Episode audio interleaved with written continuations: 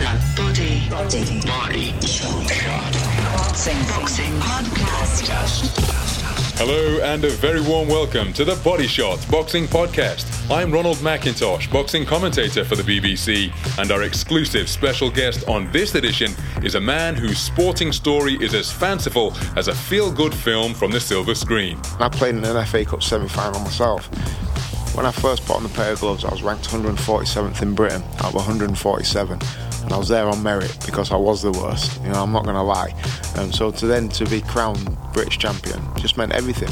Curtis Woodhouse with a succinct summary of his extraordinary accomplishments in two professional sports. We'll hear of the adversity overcome and the emotion involved in one of the most remarkable sports stories of recent times as Curtis Woodhouse speaks exclusively with the Body Shot Boxing Podcast.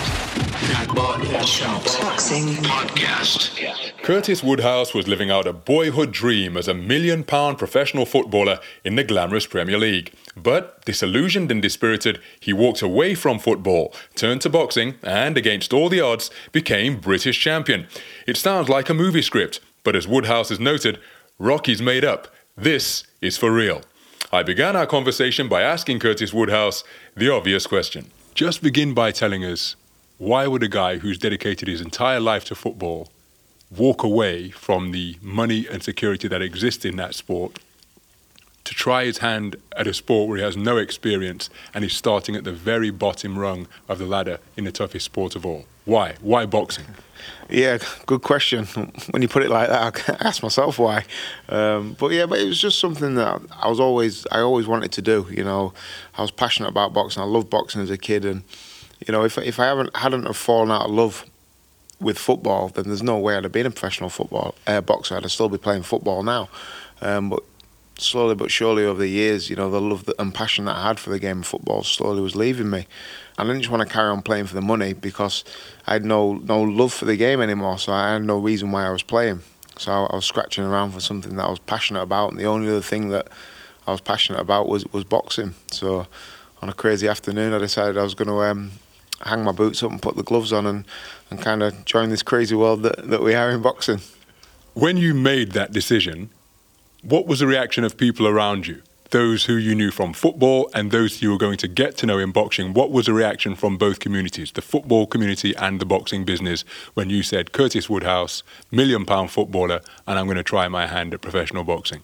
I think that both um, both sides treated me exactly the same. They both laughed. Um, you know, all, all my footballing friends and you know old colleagues were kind of trying to talk me out of it, saying, "Listen, no, come on, have one, have one more go, trying to find the passion back. Don't you? You'll regret this for the rest of your life. You're still 26. You're young. I was coming into the prime, physical prime of my footballing life, as they tell me, um, and they were all trying to talk me out of it.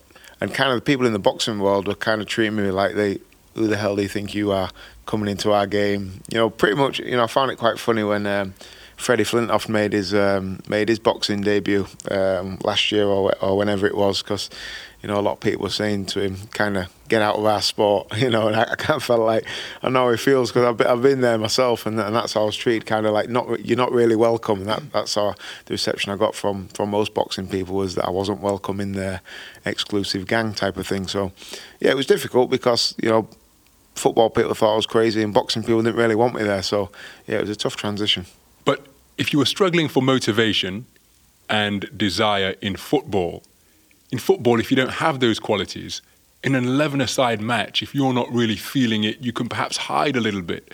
But in this sport, the ultimate sport that there is, one on one inside a boxing ring, if motivation and desire aren't near, you're going to get found out pretty quickly. So, what convinced you that those intangibles that were missing in football would be present in the sport of boxing where they are so crucial? Yeah, well, I, I, wasn't sure. I wasn't sure whether it was just um, football I'd lost passion for or life itself that I'd lost passion for. I wasn't sure, so I, I can't really can't really say I was definitely sure that I was gonna you know, be passionate about it. I, did, I didn't know, um, but I just knew it wasn't there for football. It could have been anything that I went to after football.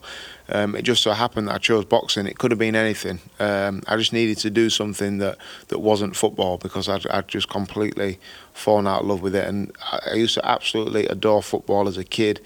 Every given moment, just wanted to play the game. Um, and as much as I loved it back as a kid, I, I, that's how much I hated it towards the end. So I didn't know what I wanted to do. I just knew that it couldn't be football anymore. Um, and like I said, I, I gave boxing a go. As soon as I got in the gym, uh, you know, I knew that it was because I wasn't very good helped me because it meant that I had to work really hard. So the answers I'm going to dedicate myself to it came pretty early because I had to go twice a day, every single day, Saturdays, Sundays. I had to go because I wasn't very good. Um, so after a couple of couple of weeks, I, I kind of know, listen, this ain't for me. But I stuck with it, even though I wasn't very good. And, but I knew the dedication was there. It's just a case of whether I was going to have the talent to be able to succeed or not. But the dedication I knew pretty early on was going to be there. If you weren't very good, and you're starting at the very bottom rung with no amateur experience, what kept you coming back through the door when an occupational hazard in this sport is getting punched on the nose? What kept you coming back? Yeah, um, I wasn't very good, and like I said, the only way you learn in boxing is through getting punched in the face. Um, you can do all the bags, pads, and everything you like, but the only way you, I believe you get better is by getting in there and sparring. Um, when I first walked into Dave Coldwell's gym, there was Ryan Rhodes and Kel Brook in the gym. That I think Ryan was a British and European champion, and Kel was a British champion. So you can understand I had no, I had one fight actually, and um, I was so far off because I wanted to be a British champion. So then when I got in and sparred with them guys, that's when I realised how far away from being a British champion I was. Um, so yeah, it, it, was difficult. I'm not going to lie to you. I've had some dark moments when I felt like walking away, um, questioned myself. Am I going to be be able to do this? Have I made the biggest mistake of my life? But I just stuck with it, you know. And probably a, a big a big thing for me why I stuck with it is because everybody told me I couldn't do it. I'm stubborn like that. You know, you tell me I can't do something, I want to prove to you I can. And because people wrote me off so much at the beginning, boxing fans, football fans, fellow fighters said I had no chance. Probably what kept me going back. You know, if everyone had universally accepted me and showed me love straight from the off, I maybe wouldn't have succeeded. But because I had such hardship and nobody kind of wanted me there, you know, kind of get out of our game type of attitude, I'm stubborn. I've got a big ego, and I just wanted to say, right, I'll show you lot. Um, so that's probably what made me come back. Obviously, you're the British champion now, but at what point did you begin to feel like a boxer and not a former footballer? Not for a good few years. I've got to admit, probably two, three years in, I, I probably I was just starting to feel comfortable. I felt like I could kind of get in and spar with anyone. You know, obviously, I know you got the big gloves and the head guards on, so it's not as brutal as what a fight is. But I just started to feel that I was comfortable in the ring. Whereas when I first got in there, everything felt I didn't really know where I was, and there's certain shots that I couldn't really throw. It took me probably three years before I felt like I knew my way around a boxing ring, and I could kind of not hold my own because that's I, I didn't hold my own, but I was competent enough to not get severely beat up every time I got in the ring. You know, I'd probably say three first three years. There's not anybody that got in the ring and sparred with me that didn't give me a good going over. So I'd probably say three years before I could maybe win a round in sparring. not not not dominate a spar, probably just win a round. It's incredible determination and dedication you show to keep coming back when you are taking those type of licks in sparring on a daily basis. But what ambition had you set for yourself, given how far back you started? You said there was a desire to be British champion. How much was that a pipe dream, and how much was that a realistic goal during those early days when you were learning the trade? It was a hundred percent a pipe dream. But when I was ten years old, I said I was going to be a professional footballer. That's a pipe dream. How many ten-year-olds say they want to be a professional footballer? Every one of them. My son himself, he's ten years old. I say to him, "What do you want to be?" So he said, "I want to be a professional footballer, Daddy." I'm like, "So does everybody. What are you doing different to everybody else? It gives you that extra ten percent that's going to make it." You know, so it was a pipe dream, but life's a pipe dream. When people call me deluded, I take it as a compliment. You know, they think they're trying to talk me down. When people say, "Oh, you're deluded," um, I'm like, "Good. That's how winning's done. That's how great things are achieved by deluded people." You know, so I was deluded, and I was deluded as a ten-year-old, and I was deluded as a twenty-six-year-old when I said I wanted to become British champion. But I got there. You know, and I got there at ten when I was a ten-year-old by saying I was going to be a professional footballer and also as well having a big ego. It's not always a bad thing, you know, as long as you channel that ego in the right. It's not a big enough ego to think that I know everything, but I've got big enough ego to kind of put myself out there and say, you know what, I'm going to be a professional footballer. You know what, I'm going to become British champion. If I don't get there, I'll die trying. You know, I always believe you've got to aim as high as you possibly can and put yourself out there to fail. Put yourself out there for people to ridicule you. You know, because if you don't, you ain't going to achieve anything. When you again made the decision to switch from football to boxing, you said that you had fallen out of love with football. Can't really put your finger on why, but could you just elaborate how the loss of passion for the game manifested itself? How did it affect you and your performances on the football pitch? Yeah, it was, it was really difficult. Um, all I ever wanted to be was a professional footballer. All the way back, everyone everyone says, "Oh, you know, did you like boxing as a young kid?" Yeah, I liked boxing. I liked cricket. I liked tennis. I liked golf. But I loved football. You know, there wasn't enough hours in the day. As soon as I woke up in the morning, I wanted to be John Barnes. I'd just go out with my ball under my hand, packet of crisps, and I was gone for the day. I used to come back in when it was dark. I used to play football all day long. Absolutely loved it all the way up until I was probably, I'd say 16, the passion was, you know, it was there. Even 17, it was still there. 18, still there. 19, still there. 20, going. 21, going. 22, gone. And so it's it's crazy, and like I said, it's so difficult to to kind of pinpoint any one thing that made it disappear. But the one thing that that hit me so hard and found so difficult was at 17, 18 years old, something came into my life that I'd never ever experienced before. Never even thought about growing up as a kid that would affect me the way it did, and that was money. Um, you got financial rewards for being a professional footballer. I signed my first big contract at 17. All of a sudden, I was in a position to pretty much do whatever I wanted, whenever I wanted. Um, so instead of doing the extra session, like I tell my 10 year old boy now to do, to give you that extra 10% to make it, if I had a choice between going to the gym or going to a bar, I'd go to the bar, um, or I'd go on a party or a night out with the lads, and all of a sudden, what got me there in the first place, I'd neglected, and that just over time, it slowly and surely, because I could never get to the level that I believed I should be at. It's difficult. It's like it's fighter. You see a fighter, you know, that well past their peak and probably struggling for passion when they're fighting a six rounder way down the card, and they're used to fighting championship fights, and they're not the same fighter.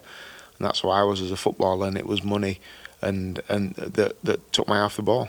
But in such a short space of time, is that what happened? But from by the time you're 22, the passion had gone, and you were at rock bottom, as you put it. Yeah, oh, it was over for me. It was over at probably 22. I left Sheffield United. I think at 21. The worst thing I ever did. Looking back at my career, I should never have left. I should have stayed. But um, I'd only ever known Sheffield United, and I, and I loved that that club. You know, I loved everyone there, the fans, everything. I loved the club, and I naively thought every football club was going to be the same. I moved. I went to Birmingham City. Just couldn't. I couldn't get the hunger back for the game, um, and I really struggled. And then I think I went from Birmingham City. I didn't play for. I had a year out. Um, just didn't want. I had no passion whatsoever. Barry Fry rang me up and asked me to go to Peterborough United. Went to Peterborough. Started well, but just uh, like I said, the passion could never get it back. And probably going to Peterborough was the best thing that happened to me because that's when I met Gary De'Roux um, former British champion, I think, at super featherweight. Um, I was just getting in so much trouble in Peterborough on the training ground. Anybody that annoyed me, I'd just want to fight them, just because I was just angry at what I what how my life would turned out. How the hell did I end up at Peterborough United when, you know, only two years ago I was playing in the Premiership? I'm thinking, what's what's going on here? Um, so I got introduced to Gary De'Roux to do a little bit of blow a bit of steam off, kind of say a bit a bit bag work, pad work, you know, with, with, with Gary and as soon as I started doing that, then I wanted to um, see what this sparring's like. You know what I mean? And then all of a sudden I started sparring and I got the bug. So it, it's difficult. It took me a long time to get over what happened to me as a footballer because I just had so much, you know, um, hatred towards the game. It took me a while to get over it, but I'm back in love with the game now because football's taken me places that as a young kid I never even dreamed of going. Um, so I love the game again now, but it, it was a long time coming.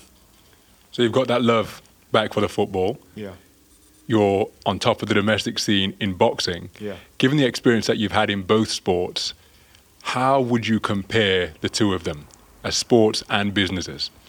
Well, I think you, the, the last thing you said then kind of hits the nail on the head. When, when I first started playing football, it was just about playing football. As I got into it, I started to realise more and more that this was a business. You know, you got treated like a piece of meat, um, which I found like I just wanted to play. You know, can we just play football? And everything seemed to be about money, contracts, endorsements, agents, and I just completely took my eye off what I was actually there for, and that was three o'clock on a Saturday afternoon. Um, and it's the same, similar with boxing, you know. But because I'm older now and wiser, and I'm, I'm not as, as football when I was young. So when someone did something wrong, or I felt like they were trying to, you know, hoodwink me and try and make me sign these contracts out their financial gain, I took it personally. Because I'm like, how can you do this to me? I'm a young kid. You're trying to rip me off. Whereas boxing, you know, I'm I'm I'm, I'm going to it completely my eyes open. 34, you know, I've been around the block a little bit, so I treat it what it is. You know, boxing is a business, but I also love what I'm doing. You know, I love um, I love getting in there. I love fighting. I love competing. But my eyes are open a little bit more through life experiences, I suppose. So it doesn't. Um, I don't take it personally anymore. Like I say, it's strictly business. And arriving at that pinnacle is one of the most remarkable sports stories any, anybody could ever script. If they scripted it, they'd probably say it's fanciful and far fetched. Yeah. So when you get that opportunity, having already lost down at lightweight to Derry Matthews in a title shot, when you get the opportunity to fight Darren Hamilton, who's got a remarkable story himself for the light welterweight title, how much confidence did you carry into the fight? What level of belief, what level of certainty that it was going to be your night and you would maximize and capitalize on the opportunity? I knew I was going to win 100%. I told Darren in the build up all the way through that, you know, you can, there's loads of fighters out there that can beat me you ain't going to beat Destiny. And I believed it was my destiny to become British champion. I told Darren at the press conference, told Spencer Fearon at the press conference eight weeks before the fight that they were going to get beat. And they were telling me that the fight was a joke, it was a complete mismatch. Darren was going to take me apart. I knew I was going to beat him. You know, because like I said, I believe my whole life was, I've always, like I said, I've got big ego. You know, and part of my arrogance, I always believed that I was going to achieve something great. And I always thought it was going to be in the world of football. And um, people might think I achieved something great in football by making it, but I underachieved hugely with the with the talent I had. So for me, I underachieved, but I always knew that I was going to achieve something great. And I believe destiny with what happened, and I just knew it was going to be to become, without sounding overly arrogant, what becoming British champion and what I've achieved will never ever be done again. You know, I went to go and watch Sheffield United in the FA Cup semi final, and I played in an FA Cup semi final myself. And to picture one of them to win the British title within 28 fights as well, it ain't ever going to be done again. So I knew I, I, had something in me. I knew I was going to achieve something great. And I told told Darren and told Spencer that this was my destiny. I knew I was going to win. Is that arrogant? Yeah, probably. Am I arrogant? Yeah, a little bit, you know. but I just knew it was my destiny and they weren't going to beat me. And um, I knew I was willing to go and do whatever needed to be done to win. And I got down into the trenches in the last three or four rounds and he didn't want to be there, and that's why I won. Finished strong, wanted it more than him on the night, and um, I did it. No matter what anyone says, the history books will say February 22nd, I create history, and I don't ever believe it'll be done again. You talk about your willingness to do anything to get the victory, and the fact that you were willing to go into the trenches in the latter part of the fight. How much did the promise that you made to your father contribute to that willingness to do anything to get the victory and fulfill the promise you made to your dad that you would become a British boxing champion? Well, I believe that was all part of the destiny, like like I spoke about, and um, you know I'll never forget the day I got a phone call. Um, I was in Rotherham. I was walking around Rotherham Town Centre. I just finished training. Got a phone call um, telling me to get to hospital as soon as possible. Um, that my dad was going to die, and there was, nothing they could do. He'd had a stroke and had a bleed on the brain. The bleed was that big that they couldn't operate on it. Um, so it, was just a case of going to hospital and waiting for him to die, and there was nothing we could do. Um, so I remember sitting by his bedside and kind of thanking him for everything he'd done for me in the past.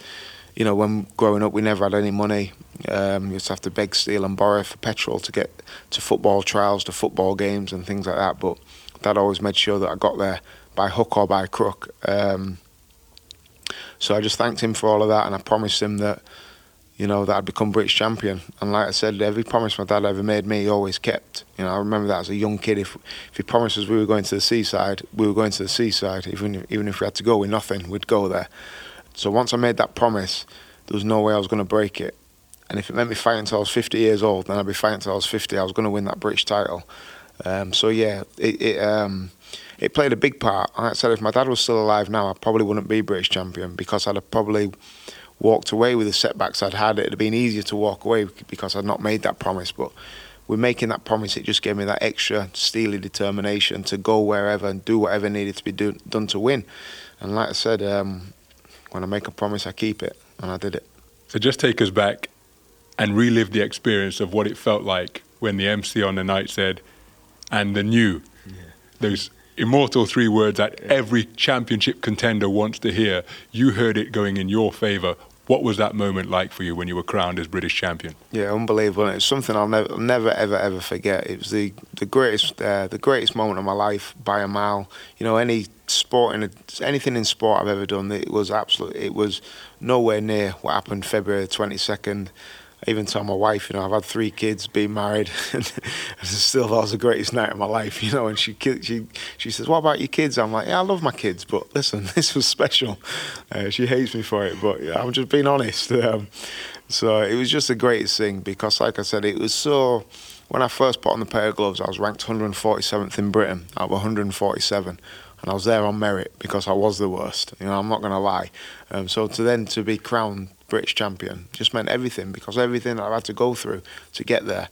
Um, so yeah, it's something I'll never ever forget. And the great thing is, I speak to I, people stop me in the street all the time that were at the fight in the arena, saying it brought them to tears and how it inspired them. And it's just great that that my story and what I've done has touched so many people in different ways. It makes me feel good about myself because, like I said, for so many years as a footballer, I kind of just felt bad about myself and what how my life's turned out. So to kind of spin that around full circle and to be inspiring people, you know, it makes me feel good about myself.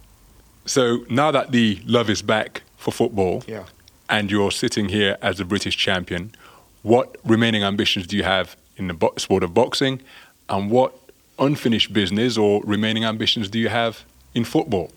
Yeah, like I've told everyone, um, because I'm a boxing fan and I, I love boxing, I love bo- the boxing history. I've followed boxing, you know, all the way back. I watched all great champions, and I've told them that my career will probably end like 99% of other fighters' careers ends flat on my back or flat on my face. You know, I, I want to keep going until I find, you know, I ain't got no more to give, um, or I've reached the maximum level I can get to. Now, where that is, I don't know yet. You know, I'm going to keep going. I want to fight other champions out there and try and win other belts and go as far as I can, you know. So with the boxing, who knows? You know, whoever thought I'd be set here as British champion. So I, I never write anything off.